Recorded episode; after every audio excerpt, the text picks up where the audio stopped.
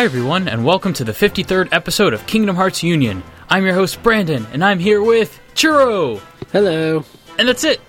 That's it. Yeah, We got a bro show. Yay. Another bro show, brocast. Brocast. Uh, yeah. Haven't had one of those in a while, surprisingly. When was the last one? Like last year? I think so. Oh, I think it was our Christmas one. Oh yeah, yeah. Yeah. The, So it's been a few months. So yeah. So it's it's about time for another. Well, technically, we had uh, that one show where there was some tragic difficulties where we had Brian on. So technically, that was a broadcast. But this is like the this is- broadcast, the This original, is, this is OG broadcast. the original.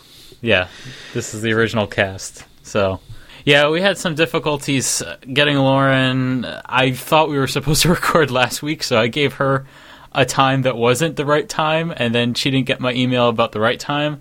And then Jackie, I don't know where Jackie is, and Churro, well, Churro's here, so that's good. I'm always here. So I mean, uh, I'm not going anywhere. So yeah, there's more cinnamon sugar to go around. You know. Exactly. So, uh, for you new folks, Kingdom Hearts Union is part of the podcast series called Final Fantasy and Kingdom Hearts Union and is presented by the Gaming Union Network.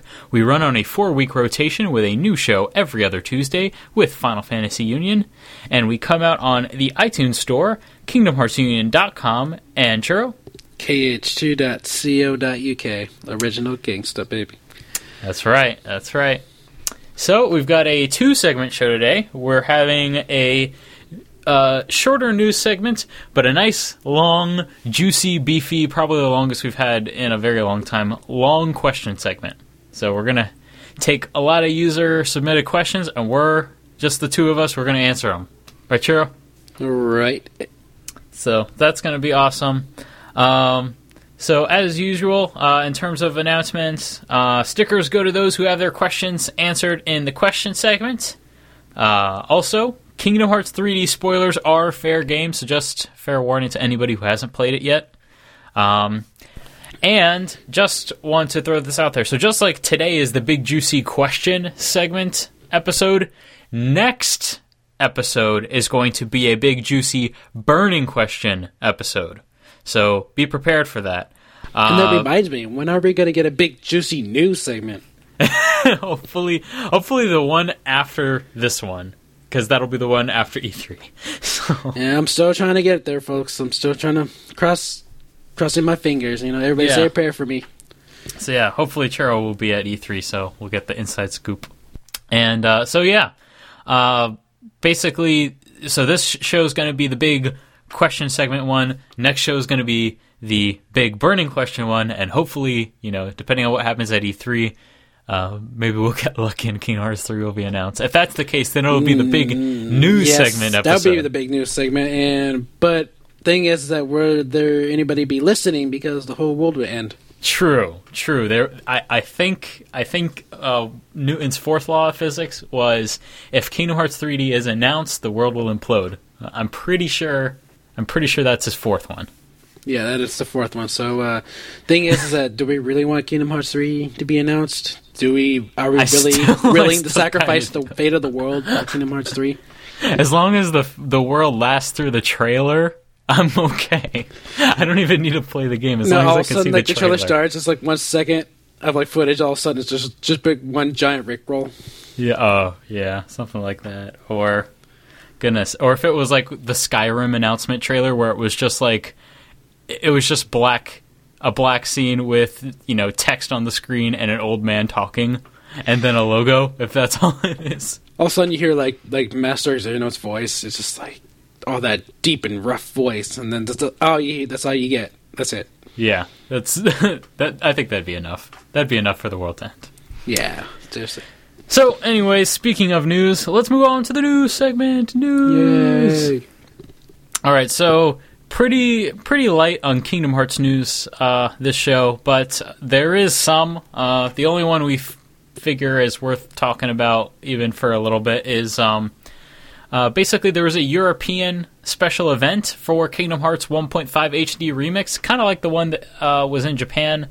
Uh, basically, they invited some fans to come, uh, basically come to the studio, and uh, they basically presented videos of the game and then had them comment on it, and then they handed out cool merchandise and whatever stuff everybody gets. So it, it wasn't really that surprising, but I figure everybody should be aware of it. It was in London. I just wonder how big this thing's going to be. I mean, with the Japanese version, the Japanese version went all out with it. I mean, like when they Yeah. uploaded the their special commercial to it, it was just like, wow, is like amazing. And then like then they even had a contest to go with it because Yeah. like the people who were involved with the campaign had a chance to win even more prizes when you voted on who was you know the best comment that you know they wrote about the the games.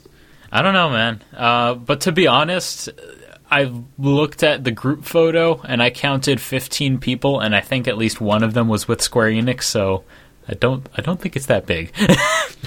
I don't know, man. Like, cause like when I posted the news, it was just like a lot of people were just like, "Oh man, you know, I don't live in that area," and Yeah. stuff like that. And it's like, you know, it's like usually when Square Enix does something like that, everybody jumps at the chance of it.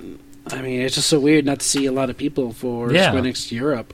I don't know. Maybe because it's London, or maybe it was just a too short term announcement. Uh, but Short yeah, term announcement, and you know, I mean, it was like what two weeks before or a week before they announced it. yeah, that that, was, that was kind of weird. Like it was a really quick turnaround time. Plus, like, it was like really random too. Yeah, and- why why even do it now? I mean, it's not coming out till the end of the year. It makes no sense. Why not do it at the I end of the year? I, thi- I think that's why. That's why I'm. That's why I'm predicting Square Enix North America is probably waiting a little bit longer on it. yeah, So I don't know. So that maybe that was, maybe they'll do something like on their because you know how this summer is usually they do big stuff for it, yeah like uh, San Diego Comic Con PAX. true. Maybe they're they'll do something for those two events and they'll merge them together for like an advertising promo for the game in the fall. Yeah, I don't know. Maybe, maybe they were like uh, maybe it was like secretly a focus group, and they were like trying to see what they thought about some new DLC. Sora gets a mustache. Ooh, I like that. Or so, so Sora gets a tattoo. Sora gets a tattoo. Sora Sora goes to the mall. Sora gets groceries. He gets groceries. He gets new shoes. Yeah. He, he, And- he takes ballroom lessons. Barn lessons It could be useful in the future. You never know. You want to take Yeah, Kingdom Hearts in a new direction. Yeah. So- you know. Yeah, unfortunately, that was basically all the you know Kingdom Hearts news. There was some other stuff, but nothing really like too huge. Just plus, a plus- random event. plus, well, we don't even know what really went on there because I don't think Yeah. they're even going to be able to talk about it. So exactly. So we have to could- wait and see. Anything could transpire, really. Uh, but I, I think they couldn't even play the game. Like it didn't. It didn't seem like they played it. It, it seemed like like from Like, the pro- they probably just watched like a presentation. Yeah, about what that was the weird. game's going to be about. Yeah, that that part was weird. So w- it was a very confusing event to say the least. Well, anyways, moving on to stuff that's also confusing. Uh, we're going to cover some Square Enix related news because, of course, Kingdom Hearts is uh, primarily developed by Square Enix, so it's sometimes a good gauge to judge what's going on with the company, to judge what's going on with the game we love. So, uh, first bit of news. Um, the chief financial officer and soon to be CEO, Yosuke Matsuda, uh, basically pledged that uh, Square Enix is going to be examining all properties and operations of the business. Uh, so, for those of you that don't know or didn't listen to last show, uh, basically what happened was uh, during the turn of the qu- quarter or the turn of the next fi- financial year, uh, Yoichi Wada, the current CEO that soon will not be the CEO, uh, submitted his resignation from Square Enix. Um, and Yosuke Matsuda is going to be taking over for him. And uh, basically, when asked what you know, what's your next steps, uh, he's basically said that he's examining everything in the company, and he actually went as far as to say that no property and no function of our business uh, is being quote unquote left out in the rain. So he's basically everything is on the chopping block potentially, or potentially could be getting more funding. It could, Basi- could- which is a good thing because exactly. because we could be seeing the sequels that, that fans been wanting for years, like uh, maybe uh, or or uh, remakes, maybe Mm-hmm. a Chrono Trigger remake. It's definitely possible sequel. that something like that could happen. But yeah, basically what's going to happen is they're going to examine their business and see what works, see what doesn't work, and cut out all the fat. So that's, you know, that It I'm saying definitely this be good. could be a big step in their direction. I mean, it's about time they finally, you know, take a look at what they have and see what works. I mean, instead of just throwing out, you know, Yep. ports after ports and mobile games after mobile games. Yep, ports, mobile games, reboots. We need less Theatrhythm. We need less All the Bravest. We need more Chrono Trigger, Kingdom Hearts, Dragon Quest, Final Fantasy, you name it, and we need some new titles as well. So You know, new IP. You know, New a- IPs. I actually wrote a uh, a feature on Gaming Union about Yeah. top ten changes that Square Enix needs to make. So if you guys want to check that out, you know, some pretty good points on there. definitely, and I would I would say on the top of my list would definitely be uh, new IPs. Uh, also, also uh, holding off on titles that have been getting too much attention. Uh, Yeah, some because some titles need a break. yeah, some titles definitely. Unless you're like Ubisoft and try to whore out uh, Assassin's Creed, Yeah, How, how's that turning out for them now? uh, the, it's not turning out pretty good because Yeah. a lot of fans are getting sick of Assassin's Creed. Exactly, and and that's pretty crazy because like when it first started out, everyone was very excited. First Assassin's Creed, you know, it was great. Second Assassin's Creed, you know, a surprising case when a sequel is actually better than the original, so people were really hyped up. And then their first like spin-off game Brotherhood apparently was really good. And then after that, Yeah, pretty much like so much. like Brotherhood was like the everybody's saying Brotherhood was the best out of the series, and then Yeah. Revelations came out, which the story was you know horrible, Yep. and then Assassin's Creed Three actually went di- it, it took a nosedive Yep. even deeper, and now you got Assassin's Creed Four coming out almost it's a year later, which you know doesn't Yeah. really move the story along pretty much, and it's pretty much turned into a big giant mess if they don't get their act together about it. Pretty much. So just just goes to show it's not just Activision that uh, can screw up a yearly release cycle. It's pretty much anybody. Games take longer, uh, or really should take longer, and should get give be given the time that they deserve. And actually, though, that that isn't necessarily the case for Call of Duty or Assassin's Creed, Uh, because they have multiple teams. So each game does is secretly in development for like years. But the fact that they're all coming out in so so much rapid succession, people get sick of it. So But that, but the only really difference is that Call of Duty still sells more than Assassin's Creed ever True. get. true, yeah, they've got a capture of a different market that is a bit shallower. I so- mean, so when, when I first saw E3 videos of the first Assassin's Creed, I thought it was like, I mean, here it is, like a new IP, you know, new idea coming in. Nobody's, you know, really get to see stuff like this before, and now it's just like a overused book, you know. Oh yeah, and uh, but to be honest, if if they were releasing the same games, maybe a little bit better in some of them, but if they were releasing the same games but they were just spaced out, literally that being you know one of the only changes, I think people would have a better perception of Assassin's Creed. True, true, but you know, you gotta look at what they're doing. I mean, three wasn't exactly the best one. I mean, True, you had a really true. bland main character, you know, who didn't really think for himself. Uh, you had like a half majority, like three, like half of the game was like one giant tutorial. Yeah, yeah. You know, I would there a lot say I would say that a lot of bugs and all that. So it's like Yeah. you didn't really put too much effort into this big awaited title that everybody was waiting for. yeah the the yearly release isn't the only problem with Assassin's Creed. I'm just thinking that at the very least, if they just did that, you know, you know, by by them moving it back, you know, they would get more time, so it would be better, and then people would be ready for it and more receptive. I mean, I- look at uh, Kingdom Hearts. I mean, KH3D, you know, was released. It, what was announced? What 2010? It was released 2012. You know, look at it. It took two years for the game to come out, but it had like game-breaking glitches in it. Um, I'm, I'm hearing that uh, H, the Kingdom Hearts HD 1.5 remix is having some issues too, like freezing issues and Mm-hmm. uh, sound issues as well. So, you know, It's not- maybe starting to take its toll Yeah, it's on the not yearly such a releases. not such a great idea to do yearly releases. Uh, but anyway, speaking of releases that take forever, or Dun, not, dun, s- not so much, uh, also in the Square Enix related stuff, Nomura has come out to say that Final Fantasy Versus 13 will be shown again soon-ish. So you might so you might be scratching your head and wondering, why are you talking about a Final Fantasy game on Kingdom Hearts Union? This isn't Final Fantasy Union. Why are you stealing their thunder? We're not trying to steal their thunder at all. However, um, Final Fantasy Versus 13 uh, is a very important title with regards to a Kingdom Hearts uh, view of the universe, uh, because that te- that team that is working on Final Fantasy Versus 13 is the Kingdom Hearts console team, and the future of Kingdom Hearts 3 directly depends on what happens with Versus. So it is important that we do keep abreast of what's going on. Also, Nomura, who is directing Final Fantasy Versus 13, is the same director, so lots It's of It's kind of funny how like majority of like everything Kingdom Hearts is Yeah. on versus even Yoko Shimomura. She's working on the soundtrack.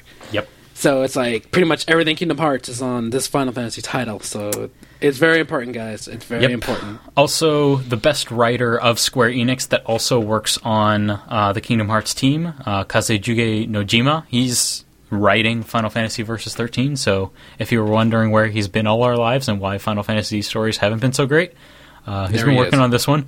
he's been working on It's this one. been there. That's why uh, Toriyama's been doing all the writing so far. Yep. Pretty, pretty much. Uh, so, as a direct quote of what Nomura said, uh, basically on a I think it was like a merchandise radio show or some sort of podcast that Square Enix Yeah, put it was um, Square Enix merchandising division radio show that just debuted. You know, Yeah. the first show they did was Nomura, a special guest. Okay, so this is this is the first one. So if it sounds weird, well, it's new. So yeah, so basically it was some sort of like podcast sort of thing where they announced new stuff, new Yeah, products. and then they were taking questions via Twitter Exactly. and relaying it to Nomura, and Nomura would uh, answer them.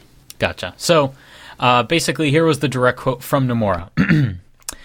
uh, basically, it was asked uh, what's what's going on with the news of uh, Final Fantasy Versus 13. So, basically, what he said was, "It's a delicate situation within the company. The date for our next reveal is set, and we are working toward preparing information for that." Perhaps the details as to why the information couldn't be released might be touched upon with the next information announcement. That's that's pretty much Nomura like answer. Yeah, it's pretty um, pretty, Pretty cut and dry. Yep, pretty bland.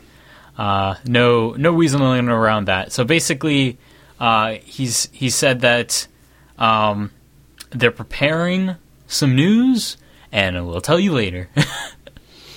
Yeah, that's kind of like saying, "Oh, we got something planned, but later." It's kind of like their uh, their PS4 announcement thing. Yeah. they did. It's like, "Oh, we're here. We got something to announce to you soon, but we're not going to tell you now. We're going to tell you later." Exactly. So, th- though the good news is, um, you know, just reading into what he's saying, he says that the reveal is set, and we are working toward preparing information for that. So, right now, if I'm to read into what he's saying as to be truthful, what they are doing as a function of their team is they are preparing the next bit of content they're, that they're showing off. So they are gearing up to show off stuff. Um, basically, uh, what that tends to mean is they might be preparing uh, a trailer, they could be preparing a demo, whatever it is. Uh, generally speaking, uh, when it comes to game development, the stuff you see at E3, a lot of times that content is developed for E3. Now, you may not think that that makes any sense, but the way it works is you spend so much time in game development working on the engine and the basics of it that you don't actually make the game till a lot further along in the production cycle. So at this point, they basically will stop production on the back end stuff and they will actually develop to the final build quality all the stuff in the game the graphics, the lighting, the textures. They'll basically polish it to look like what it would look like when it's released. Uh, for those of you wondering why Bioshock Infinite looks so different from the last time you saw it at E3, this is exactly why. Uh, Bioshock Infinite is an exact perfect example of this. They basically had been working on an engine for a year and took some time to make a game out of it. And what they made is sort of a demonstration of all the stuff that they've been working on. Nothing was necessarily finalized, but it looked like it was final. But as far as what you saw there, that was basically all that exists that looked that good and that finished in Bioshock Infinite. So, might sound weird, but that is kind of how it works. I mean, it could also be a big thing, like a big Famitsu issue. Sometimes they, they'll Sure. do like a six, like a 10, 12 page spread about it. Maybe they're getting ready Yep. for that. could be that. Now, also, um, another interesting part of it that he said was perhaps the details as to why information couldn't be released might be touched upon with the next information announcement. So, the reason why, so there is a reason, and you can imagine that this reason could be potentially that it's moving to the next generation of consoles. I mean, to me, that's the only thing that really screams out like it Final could be a possibility. 15. Or could yes, that that could be the next step. Is that not only is it moving to another console, but it is also now being called Final Fantasy 15. Who knows? I mean, I, I mean that's a that's a per- particularly big reason, especially when Mm-hmm. you go to a PS4 event and you tell people, "Oh, look out for E3." You know, exactly. So- I mean, there's a, there's a lot of stuff pointing to it. Also, the fact that um, on Roen's website they basically listed their work back in 2012 as being uh, design work for Final Fantasy 15 when they had designed the suit for Noctis and the dress for Stella and all the gowns and stuff that you saw in the party uh, in the trailer. So, you know, that was a recent change, and we hadn't heard anything from Roen since 2008 when they, or, or maybe not 2008, maybe like 2010. And, you know, just spur of the moment in 2012 in the summer after they show the Agni's Philosophy Tech demo, they suddenly call it Final Fantasy 15 on their site. Um, you know, so could of course be- they went on saying that, "Oh, it was just yeah, a mix yeah. up." They they said it was just a mix up, but kind of a coincidental mix up. I'm think you know it could be possible that Agni's philosophy might relate to Final Fantasy Versus 13. You never know. That'd be one big twist. That be one. story. It would definitely be one big twist. But if you look at um, not all of it though, but some of the artwork kind of looks like it could be a fantasy based on reality. I mean, her potion that she drank looked like a Coca Cola bottle, for God's sake. So. Gotta keep up with the mainstream. Got to keep up with the mainstream. And the guys had machine guns that look like AK-47, so it's uh, you know, I don't know. Those It's, are Nerf guns. it's the Nerf guns. You never know. But yeah, there's definitely a lot pointing that uh, Final Fantasy Versus 13 might be heading over to the PS4, and it may no longer be Versus 13. I mean, Type Zero isn't Agito 13 anymore, so certainly could happen to Versus again. Well, only time to tell. It's only what like forty something days until E E3.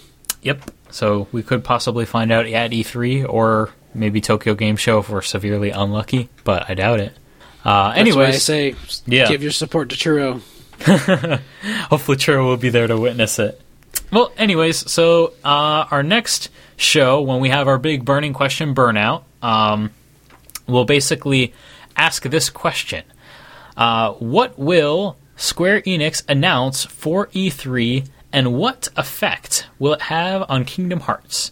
So, on the same line of what we've been talking about with Versus 13 and E3 and all these announcements, This is Uh, the pre E3 question. yeah, so basically, next show, when we have our big burning question blowout, what we want you to do is on the episode release thread, we want you to tell us what you think Square Enix will announce at E3 and what effect will it'll have on Kingdom Hearts. That's not to say that they may announce something specifically for Kingdom Hearts. They don't really have to. They have uh, the 1.5 remix coming, but um, it could be that you know you say, "Oh, Final Fantasy Versus 13 will be announced to be this, that, the other, and it'll be out next year." So, I mean that that alone, as we've sort of explained, that alone would have you know major implications of on Kingdom Hearts. Like if it went on a next gen console, Kingdom Hearts 3 is most likely going on a next gen console, pretty unquestionably. So It's you know sky's the limit right now. Maybe the last two games releasing on the current gen would be you know 1.5 It is possible. 2.5. It is possible. So we don't know. So let's see what you think. And if you're wrong, well, it's your fault. And if we're wrong, terrible. well, it's our uh, fault too. It's nobody's fault. it's nobody still your fault. Nobody can predict the future, especially Nomura. Jeez, you can't predict that guy. yeah, just just just just blame Brandon like we always do. you could just blame me. No, that only applied to that one episode. So But uh, I, I thought it's still we all I take it's res- still in effect. we ta- we all take our own responsibilities for our own silly statements. So, anyways, moving along to our giant juicy question segment. we have our first question from Skylar127. And Skylar asks um, The Kingdom Hearts series slash Nomura has thrown a lot of curveballs our way throughout the years. Which plot point or twist has been the hardest for you to swallow? Well, would the answer of uh, Yen Sid redecorating everything be a possible answer? I, I know everybody guess. just makes jokes about that, but for me, it's just a whole thing with. For me, that got me really kind of hard to swallow. As you know, the question said was the whole Ansem, the Wise, and Xehanort Yep. name thing. That's the That's one like, exactly- who really swallowed the most because it's like they made a big deal about him being Ansem. Yeah. and Kingdom Hearts two comes, and it's all like, oh no, that's not that's not Ansem. No, it's not. No. For me, that's the biggest one. I I can't think of anything that would top the whole, you know. But actually, no, it, that wasn't Ansem. That was Xehanort's Heartless. No, it was that wasn't even Xehanort. That was Xehanort's Heartless. So And like this, is like the first time we actually ever heard about Xehanort. And Exactly. It's like, and you're like, who the hell is Xehanort? exactly that. So and, and you, and you didn't even get touched up upon it like until like almost like halfway through the game where you see you know Xehanort in the game, but then you don't even know who he is at the time Mm-hmm. because you're still referring to him as Ansem. I seriously can't think of a reason that that's that that would make sense. I, I can't think. I mean, I understand what the game says about it, and I understand the rationale that they have attributed to it after the fact. Uh, but it doesn't make sense if I were purely coming in from Kingdom Hearts One or Kingdom Hearts 1 and Chain of Memories, coming in from just those two games like you're supposed to, there is no precedent for that. There's no explanation for that. There's no reason to do that. I mean, why midstream would you change the name of your main villain? It's like changing. Exactly. I mean, even in Chain of Memories, just like you know, when you go through Riku's story, they refer his you know scent as him, but you don't know who him is. Exactly. And like like I said, you don't even know Xehanort's name until you know halfway through Kingdom Hearts two. You know, which is you know that's what two two full games and then a half of a you know third one before you finally introduce you know this this character. Exactly. It's like if in the middle of Empire Strikes Back they decided to say, "Oh, uh, Darth Vader's name was actually Darklebad. His name is Darklebad." Darklebad. So, I mean, it just doesn't make sense to change the name of a character, let alone a villain, for any reason. You know, now again, there's going to be people that can't look past the plot and say, "Oh no, no, no! There was a, there was a reason because he was like he was uh, he was an apprentice and he was jealous of Ansem the Wise." And no, no, no, no! We're not talking about the plot reasons that they've added after the fact. We're talking about just raw. It's a story, and you can write whatever hell you want. We're talking about that. He could have written it as Ansem the whole way through. He could have planned that the whole way through. There is no reason to change the name of a character. It just doesn't make sense. Yeah, it's. Uh, oh my god! It's just like, and then when then then you know near the end of the game when you know Diz finally reveals himself as Ansem the Wise, and it's like, Yeah. oh god, this crap again. And then like when um, Sora reunites with Kairi and Riku, he he says he he even Sora says Ansem. Wait, no, Xehanort's heartless. Even he's confused. It's like I'm like okay, so here we go again. Yeah. I would say some of the stuff in Kingdom Hearts 3D was kind of uh, kind of like that, but I don't know. Uh, To me, there's nothing nothing as worst as your first curveball. Just like n- nothing will replace your first kiss. Well, you know, well, it's one like of those. that exactly. but but but this curveball was like way away from the plate, which got away from the Exactly. catcher, which enabled a run to score. So Exactly. This made no sense. There was no precedent for it. It made no sense. Therefore, even though there have been some other ones that have been even more confusing to understand, this is definitely conclusively the dumbest one and hardest one to swallow. Yep. So, uh, anyway, Churro, you want to take the next one? Yep. This one's from Crimson Dragoon, and they write, "What is the one thing that Kingdom Hearts Epic failed on? My example: no spectators in Mount Olympus, yet we hear cheers." Yeah, so in a similar situation, but this more comes from, um, you know, just lack of budget, and you just there's only so much a team can do in a certain amount of time. You know, what was Kingdom Hearts failed on? Um, I would say something similar to Mount Olympus not having a crowd. I would say the scene at the end of Pride Lands where Simba comes up to Pride Rock and roars, there is no music. Um, what? And all of the music in Kingdom Hearts 2 in Pride Lands is terrible. And how about Belle dancing with the Beast in that horrible MIDI version of of Beauty and the Beast? I mean, there's count, countless. I would say Kingdom Hearts 2 is the biggest offender of all of these because I don't know what happened. I'm guessing they really, really had a tight budget or really had a really that tight or they or they try to out. I mean, I bet you there was any. They were trying to outdo themselves for Kingdom Yeah. Hearts one. They tried too hard, I guess. They tr- yeah, def- definitely tried too hard. And in the end, it doesn't even matter. And for me, to me, I think one of the biggest epic fails, you know, was the development of Kairi. Yes, because sure. here, you know, you know, from the very first game, you know, we see how important she is with her being a princess of heart, and yet through seven titles, she's still not an important character. She's not. She hasn't really contributed to the fact anything besides the fact that she's a prince of heart, and with the you know Kingdom Hearts 3D saying you know the seven lights and seven guardians, you know, with the whole princess of heart thing being protected, Yep. and with her being one of the surprises, surprise Keyblade fighters for the side of light, you know, it's like, it, yeah, we're gonna be seeing that, but it's like how far, how much do we have to see before we actually see Kairi be worthwhile to the Exactly. entire story?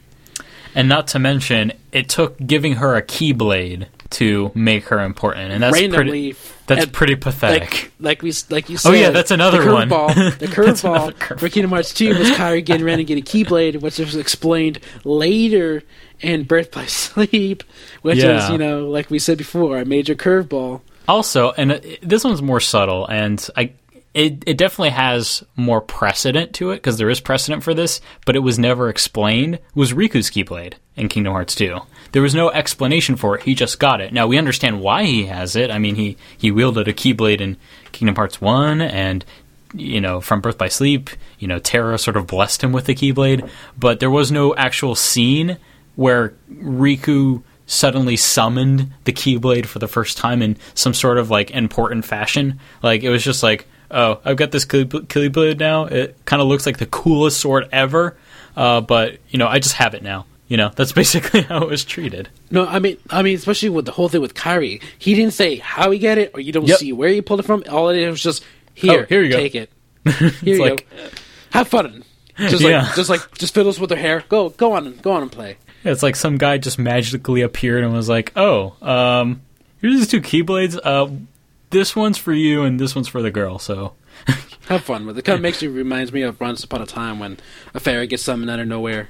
yeah, It's, this, this reminds me so much. yeah. So I'm guessing that pretty much goes to show you Kingdom Hearts 2 is a. i- If you have to ask us where's the biggest epic fails, I think Kingdom Hearts 2 is it. I mean, a lot of people like Kingdom Hearts 2, and for a lot of people, Kingdom Hearts 2 was their first Kingdom Hearts game, but uh, there was a lot of epic fail that went on in Kingdom Hearts 2. And I, hope, s- I still stand behind it that they just tried too hard to outdo Yeah. themselves. Yeah, I'm thinking so. I'm thinking what happened is when they got the bigger budget, they didn't know what their limit was, and I think they probably thought, "Oh my god, look at this budget they're giving us. Kingdom Hearts 1 was such a success. We have this huge budget now. We can do anything." And Not then they realized, "Wait, Nomura- no, didn't you Nomura can't." say that he had to put a lot of stuff that he did in the deep dive video into Kingdom Hearts 2, like all Mm-hmm. Yep. the text and everything that he wrote for True. it. Yep, that too. So I'm I'm thinking they just they weren't ready for the responsibility of all that money and pressure. I don't think they were ready for it. So hopefully, I say hopefully they'll learn from this, but they're also the team that's on Final Fantasy Versus 13 right now, and that game is in this state. I don't know how much is their Exactly. fault. I mean, I'm sure that after 3 is done, they have a lot of things they learned, and one if there's going to be a next set of se- uh, you know, trilogy or whatever you want to say, Yeah. how you look at it, that they don't make the same mistakes as they Yeah. did. Definitely. Now, one thing that I will say, sort of speaking towards that trilogy and the whole state of Square Enix, is that this whole trilogy mindset and this whole like side game mindset, this came as a direct result of Square Enix merging, uh, well, Square and Enix merging, because in 2003 when that happened, first thing that happened that was announced Advent Children and the compilation of Final Fantasy VII. That whole nonsense thing that totally ruined Final Fantasy VII. I don't Yeah. care what anyone says. I, I personally don't like Advent Children as a film. I don't think it's a good film. I think it's a good uh, fight scene. That's about it. Um, then after that, you they had the Fabula Nova Crystallis series and the Kingdom Hearts trilogy of side stories. So I mean, it's been nothing but these side stories and sequels, and it's all happened since 2003. Literally a decade has gone on with this nonsense. I mean, don't you don't you remember when you played a Final Fantasy game that took care of every single thing in one game? Yeah, all the side geez. stories, the character development, and all that. But now you now it's all about creating side stories and sequels and prequels just to develop a character or introduce a character, and it's just kind of getting you know nauseating to Way out of you hand. know for all this you know just to follow a simple story. You know, definitely has gotten way out of hand. I hope that's not what the future holds. I hope they focus on a title at a time again. Just take take it every day as a new a new special thing. Don't ruin it. Um, so yeah, I think that I'm trying to think if there was any other epic fail moments. I can't really think of too many because I mean, since Kingdom Hearts 2, the Osaka team has taken over. And they do a pretty good job. I don't think that they've really had any epic fail moments. unless unless you want to count the entire storyline for Recoded.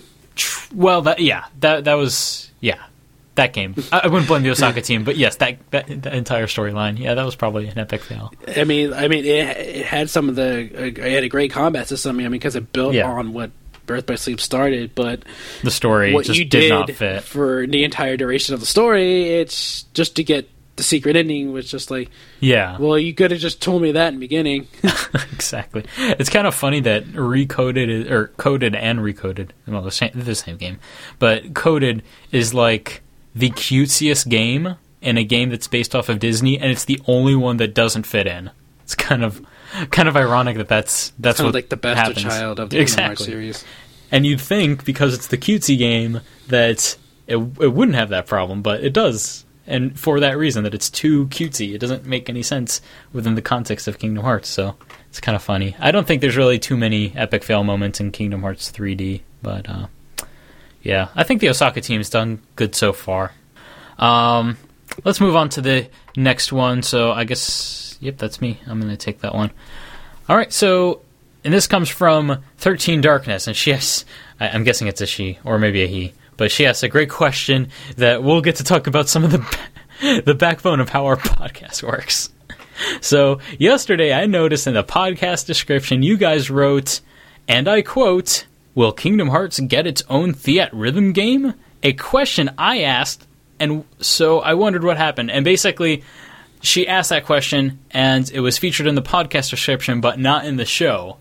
So before we answer that question, because we will answer this question now, but I do want to give a, a little bit of an explanation as to why that can happen. So basically, we when we make an outline for the show, we put in a lot of questions just in case we run out. And basically, what happens is our show, once we were done recording it, we hand over our recordings to Brian. Brian edits them together, and he also, based on what we have in our outline, he will then write the description. What's up, everybody? This is Brian. I'm also known as Tweaks, and I am the one who edits the podcast. What I wanted to do is I wanted to just jump in real quick and tell you exactly what happened and why this happened. Now, everything that Brandon has said up to this point is exactly true. They record the show, they send me all of their files and the outline that they were working for. And then what I do is I take all of those files and I begin editing. And the way that I edit is essentially I'm just taking out a lot of the awkward pauses, all of the spaces that we have in there to make it sound very conversational, like everybody sitting in the same room, even though we are literally world apart at times. Um, so, but what I've been able to do, I've developed a method where I can actually edit these things visually rather than having to listen, okay, and say, oh, I've got to change that and go back, yada, yada, yada. Now, I do listen through to every single show because I have to make sure that the cast members don't have to pause for any reason. Maybe a dog's barking or somebody has to take a leak or something like that. So I am listening through, but I usually finish editing before I finish my complete listen through. When I finish editing, I usually go ahead and start multitasking. And what I do is I go ahead and I immediately start writing up the summary for each show. And I'll choose the first couple of questions in the outline. I'm like, they're probably going to get to those questions. But as I continue my listen through, if I discover that they have not gotten to a question that I've written in the summary, I'll go back into the summary that I've written and I will X that out. I'll delete it. I'll get rid of it. But in this particular case, what must have happened is I just missed it. I wrote it in the summary, but in my listen through, I missed the fact that they didn't do it. So, my bad. And back to the show. With that said, we will uh, answer that question. So, Churro, will Kingdom Hearts get its own Theatrhythm game? I hope so. I mean, Kingdom Hearts has a lot of fantastic music in you know in, in their entire soundtrack, and I mean the artwork for Theatrhythm, you know, is basically based on you know the Avatar Kingdom. So I mean, why not? You know, I I know there's a lot of you know properties involved with Disney, you know, mm-hmm. so but hey, it, uh, I had no problems with Theatrhythm. I actually enjoyed it, but I would love to do mini games like that with Kingdom Hearts music instead. Mm-hmm.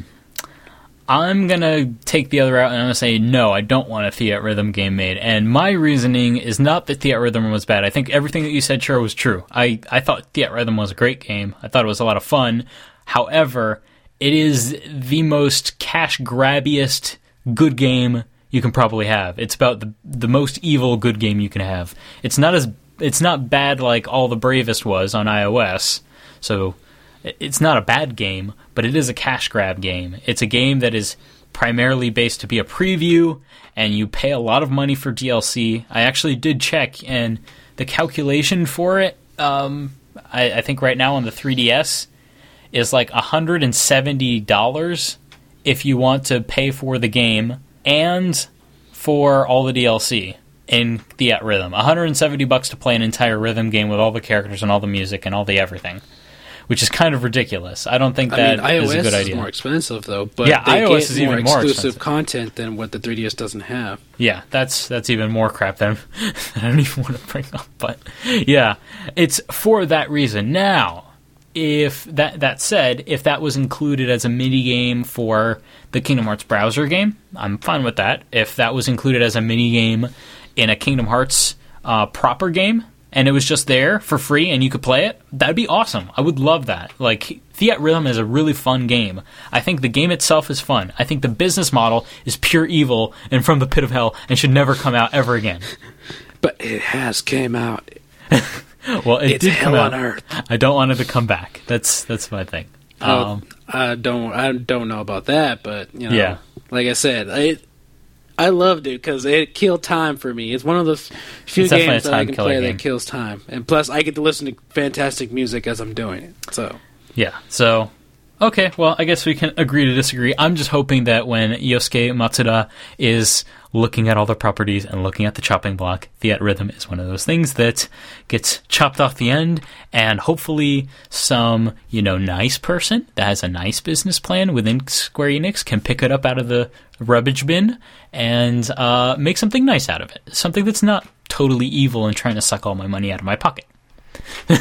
isn't that the whole plan though? As a business. Yep, that's, your that's something I can't agree with, and I will not support Theatrhythm ever again with my pocket. Okay, well you're sitting there doing nothing. I'll I'll enjoy my Kingdom Hearts the uh, the rhythm over here, Sounds good. And and I know you cannot look over my shoulder. I, will, I will look over your shoulder. And Churro, you want to take this next one? This is from Cage Crazy 14, and they write, based on when you guys saw the opening sequence for KH 3D before even playing the game, what did you think the plot story was going to be? Um, I have to make a confession. Uh, when I played Kingdom Hearts 3D, and actually, here's an epic fail that I want to bring up for Kingdom Hearts 3D. The opening sequence happens before the menu, and what I thought was going to happen was it was going to be like Birth by Sleep, where they have like the opening movie, and it's sort of like it's not the definitive opening movie. It's kind of like you know they sort of like tinted the scene, and it wasn't really meant to be the opening movie that you watch.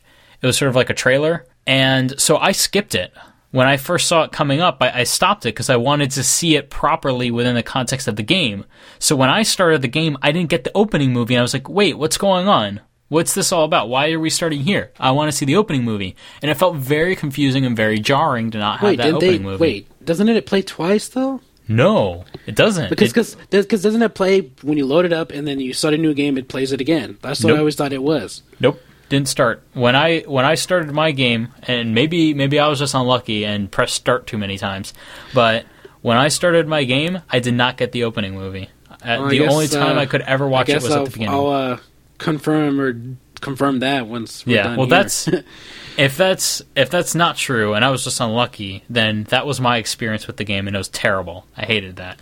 then I you, mean- you, you must have got a bad copy or your copy hated you or something. my copy might have hated me. I don't know, but that's what happened to me. So, uh, but to be fair, I did. I had seen the opening movie in a trailer for the most part, um, so I'd already seen like, it. and it's like I already seen the trailer from the Japanese version, so it's Yeah, like I mean, I've I'd seen it, but still, it was a bad experience. But I don't think I would have looked at that and thought anything about the plot. I'm pretty certain about Kingdom Hearts games and the way their openings have been working lately. They don't serve the story; they just serve as a recap to their ridiculous stories. pretty much. I mean, I agree with that. I which mean, makes no sense because they don't provide any plot information. They d- you can't l- honestly tell me that you can look at a Kingdom Hearts opening and know exactly what happened. They they make no sense. take take a look at Kingdom Hearts one opening. You can't explain what happens. Yeah. right off the bat.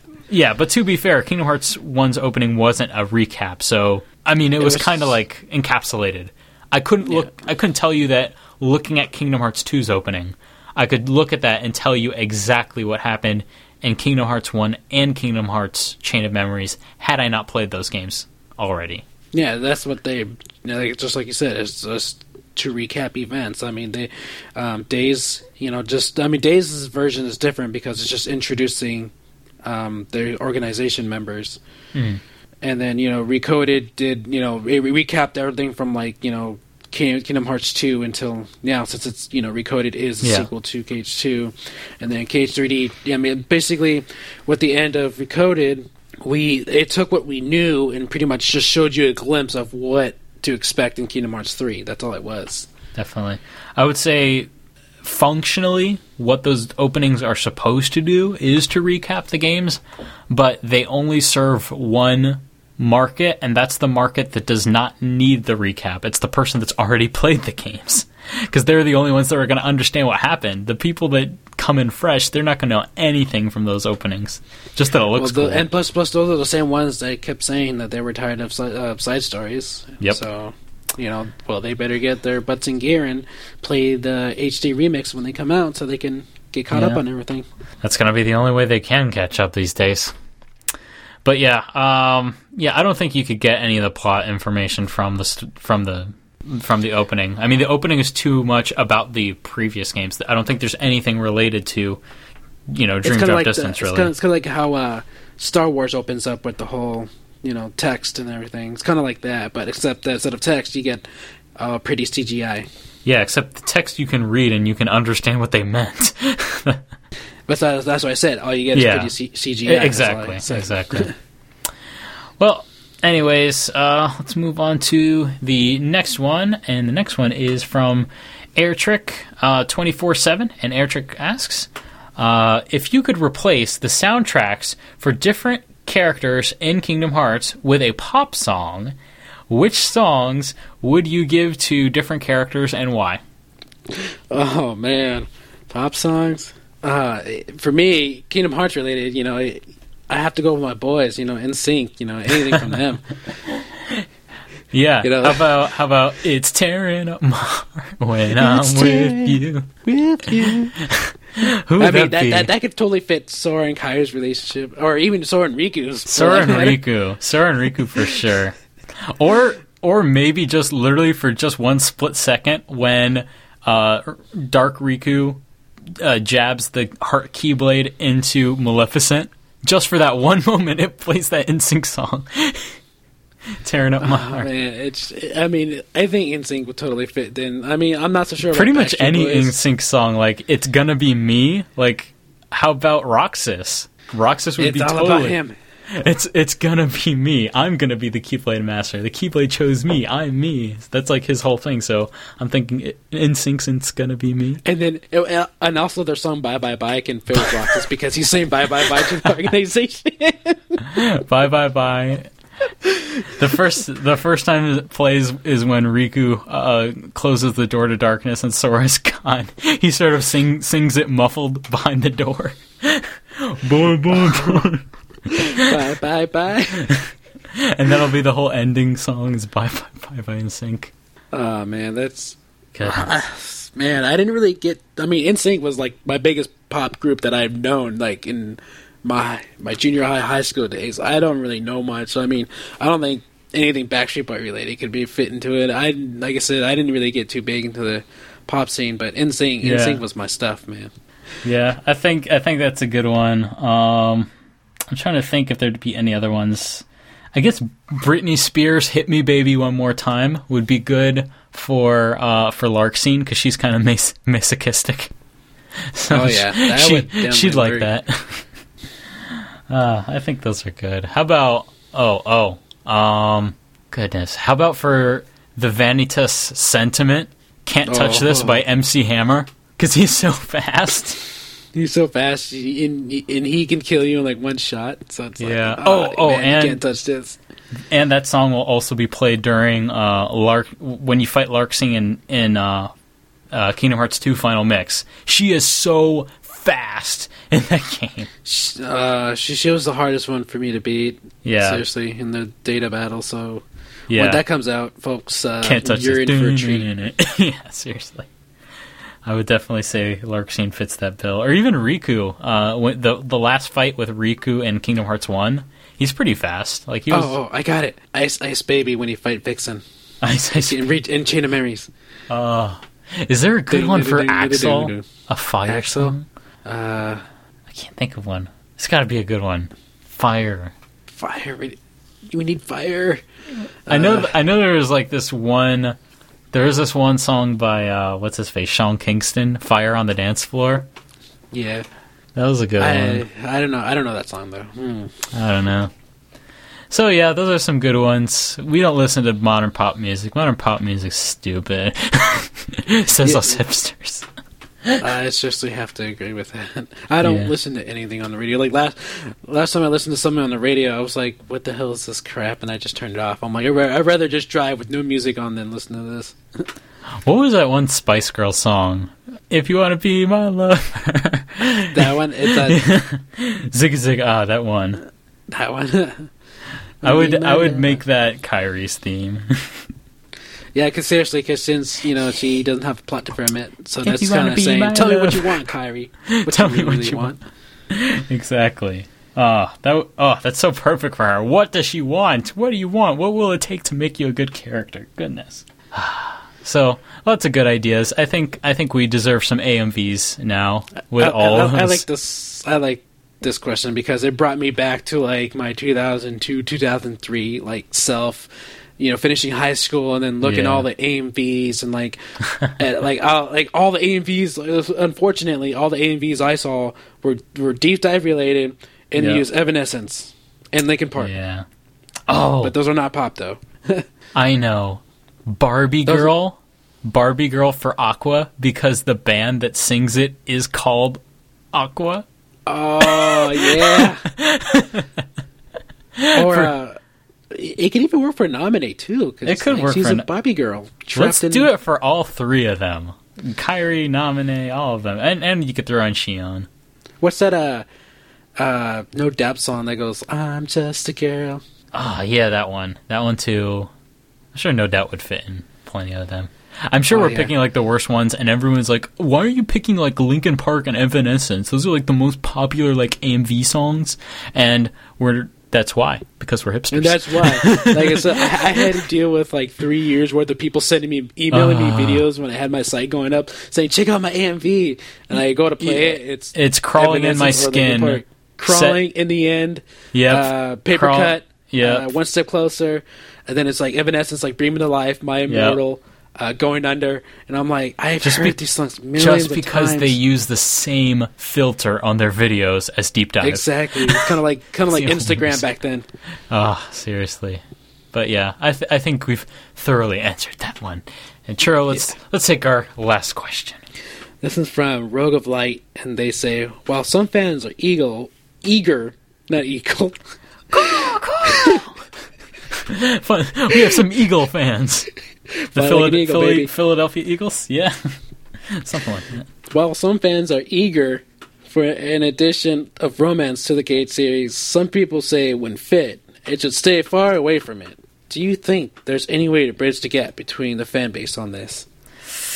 It's a very touchy subject. I know there's some people that don't want it, and honestly, I think it might be better for it, but I think it should happen. And I think it should happen because it's been hinted at a bit, and I think there has to be something, some sort of resolution to what's been hinted at. Now, how can we bridge the gap? That is the difficulty. How much is too much for Kingdom Hearts? Well, I mean, as long as it doesn't go all like, uh, Lovey like oh, once upon a time on us. Yeah, it, it can't be Twilight. It can't be Titanic. It can't be like full on romance. They're basically they would have to basically still be friends. Uh, and at best they might hug or get well maybe get a kiss on the cheek or something. Well, like I. I mean, that's I think that's the next step because, like, I mean, they already had their hugging moments in both Kingdom Hearts Yeah. games. Kairi, I'm, I'm referring to Sora and Kairi. I mean, then you have you know the whole drawing of the Paopu. I mean, Okay. that's symbolism right there, showing that you know, hey, it's like, I mean, first it was Sora saying, "I want to share, you know, this my destiny with yours," and then at the end of Kingdom Hearts, uh, you know, at the end. Kairi answers with, "Yeah, you know, I want to share." It's kind of saying, "I like you," and that's kind of her way of saying, "I like you back." okay, Churro, I just had the best idea ever, and we're gonna we're gonna like we're gonna be like historians now. We're gonna Alright. be making history right now. We're gonna come up with, and this is gonna help everybody. We're gonna come up with the four bases of love progression in in Kingdom Hearts, just like you can get to first base and third base in real life. We're gonna come up with it in Kingdom Hearts. So, in Kingdom Hearts, what would you consider to be first base between Sora and Kairi? Um, Keeping it like really innocent. What would be for catching a glimpse of each other, like a short glimpse, and then like a eye contact. just maybe? eye contact? That's that's Like- like actually to- a eye luxury. contact, and then turn away blushing, kind of like that. So that's first base. Like that's first base. Second base would be like uh, touching, but not in in a perverted way, but like hand contacts or hand on the shoulder. You know, Hand on the shoulder. Okay, and then minor contact. So say. then so then naturally third base would have to be them hugging, contact, like hugging, hugging. holding hands. So what is Uh, going all the way with Kairi in Kingdom Hearts? Uh, a kiss. A kiss, straight up kiss on the lips, or just a kiss on, on a cheek, or I think kiss on the cheek would qualify as third base. I think kiss on the lips is more romantic. Okay. Because a kiss on the cheek can be in- interpreted as friendship as well. gotcha. So, So you heard it here first. So just a quick recap: the the the four bases of Kingdom Hearts romancing. You got your your looks with your blushing and your looking away. You got your minor minor, cont- minor, minor contacts. contact to no no to none of the no no zones. none, none of that. You got uh, third third base for Kingdom Hearts romance would be a hug, uh, or perhaps a kiss on the cheek, and going all the way would entail a kiss on the lips, peck or otherwise, or, Or I mean, I would say a, ma- a kiss. make out is just a little make too out much. And the- make outs o- little- over the hill. That wouldn't happen. But a kiss, like a normal kiss, not a not necessarily a peck, but like a you know a Disney kiss. You know, Yeah. it, they hold it there, but there's there's no They tongue. they hold it there for a No couple tongue. seconds. Sora's arms around Kairi's, you know, you know, the bottom of her back, and then Sora, uh, Kairi's arms around Sora's neck. You know, so, that kind of kiss. He just sort of like paused there at, on her bottom of her back. I didn't know what I was gonna say, so I was like, I gotta stop and think for a second. just gripping her butt. Oh yeah. Oh that's man, that's that's uh can, that's uh that's after that's uh That's behind after. the scenes. That's, That's the uh, director's cut that's the DLC. That's the final mix. DLC. Goodness, the uncut DLC. Well, actually, you know, just speaking on Disney kisses, if you now this is I don't know, maybe no one else is dumb or weird as me when I watch Disney movies, but when I was watching Aladdin, when Aladdin and Jasmine kiss after a whole new world, there is definitely some tongue action going on. There is definitely tongue action going on because if you look when when Carpet sort of pushes Aladdin up to kiss Jasmine, you can see like this like thing poking in the side of Aladdin's cheek. it's like God, so now, obvious. Now, now you're gonna make me want to go back and watch that. Now scene you gotta again. watch that God, I scene. hate you so much, Brandon. Everybody who who hasn't noticed that definitely go watch. A, just go go on YouTube and watch a whole new world. And most most recordings of a whole new world will also include that scene where Aladdin drops Jasmine off at the end. When they kiss, look at Aladdin's cheek. You'll see something poking out. He definitely got tongue. I'm just saying. it's, Man. that's my only explanation for that. I'm just gonna have to watch that now, man. You're gonna have You- to watch that. Now you just gave me something to do. Exactly. On that note, so we can get Churro watching Disney characters getting to the real first base. Um, let's uh, let's go into our music segment. Yay! Yay! So we actually have uh, a song that isn't dearly beloved. Yay! So that's something new. Finally, Uh, we've got a cover of Traverse Town. For once, one of like the most popular, one of those most amazing songs from Kingdom Hearts One for sure. Definitely one of my favorites. Uh, this one's called Traverse Town Kingdom Hearts guitar cover. Uh, but don't let the uh, title fool you. This is like it's not just guitar; it's like a full band, and it's guitar and drums, and I think there's piano in it and stringed instruments. Like I'm talking violins. Like it's pretty amazing stuff. This is done by someone on YouTube called Family Jules 7X. If you've ever heard of him, he's like one of the best, uh, you know, video game cover artists out there. He's a really good. He's not just a musician. He's like a music producer. Like he produces music, and it's amazing. So uh, I will actually just so you can all go watch the video too and his other stuff. Uh, his name is Family Jewel 7X, and that's capital F and Jules, not like family jewels, as in like the crown jewels or uh, a diamond, but it's J U L E S, Jules, like in the name Jules. So family Jules, capital F, capital J, seven, capital X. So go look him up on YouTube. He's awesome. He's got some Pokemon covers and Zelda and Mario, and you name it, it's there. Also some Skyrim, I think. So that's cool. yay! So definitely enjoy that. Um, and our next Kingdom Hearts Union is scheduled for the 28th of May. Um, you can subscribe to uh, Final Fantasy and Kingdom Hearts Union on the iTunes Store. Just search for Kingdom Hearts, and we're number one. And of course, you can catch every episode at KingdomHeartsUnion.com or Churro. kh2.co.uk. And just as a reminder, because this is very important that we all do this, um, once this episode is released, there will be an episode release thread posted on Gaming Union. What we want you to do is go into that episode release thread and answer the burning question, which, just to remind you guys, the burning question for next show is what will Square Enix announce for E3 and what effect will it have on Kingdom Hearts? So, like we said before, our next show is the big burning question episode. So let us know what you think will happen at E3 and how it will affect Kingdom Hearts, and we'll feature you on the show. And Churro, how about we um, give out stickers to everybody we feature on the show? How does that sound? Yeah, I mean both shows. I mean, Yeah, both shows. So this show and next show. So uh, there's an opportunity for stickers for those who uh, are featured on the show for the burning question. So uh, once this episode, well, if it's already released, you're listening to it right now. So it's already released. Go on, go on the, go, Go on the release. Go and on, answer the burning question. go to gamingunion.net, go on the forums, uh, and uh, look for the Kingdom Hearts Union episode 53 uh, release thread and uh, post what you think will happen at E3 and how it will affect uh, Kingdom Hearts 3, or Kingdom Hearts in general, not just Kingdom Hearts 3. And anyway, so it's our goodbye time, Churro. Man, we just had a lot of fun this episode. We did have a lot of fun. Another great bro show uh, wrapped up. Seriously, again. like, like, like the bro show's like awesome. Yeah, it's, but but we gotta we gotta make sure we get more people on the next show. We can't. I we, I mean, we, we can't we spoil need them another too much. We can't spoil. Union podcast reunion. Yeah, yeah, definitely. it's been a long while since we had one. so ho- hopefully scheduling works out better next time. Yeah, I missed you, Lauren. I missed you, Jackie. Please come back to us. Yes, please come back. Anyways, so uh, say your goodbyes. Goodbye, everybody. And I'm Brandon saying goodbye, and this has been a TweaksMusic.com and KingdomHeartsUnion.com production.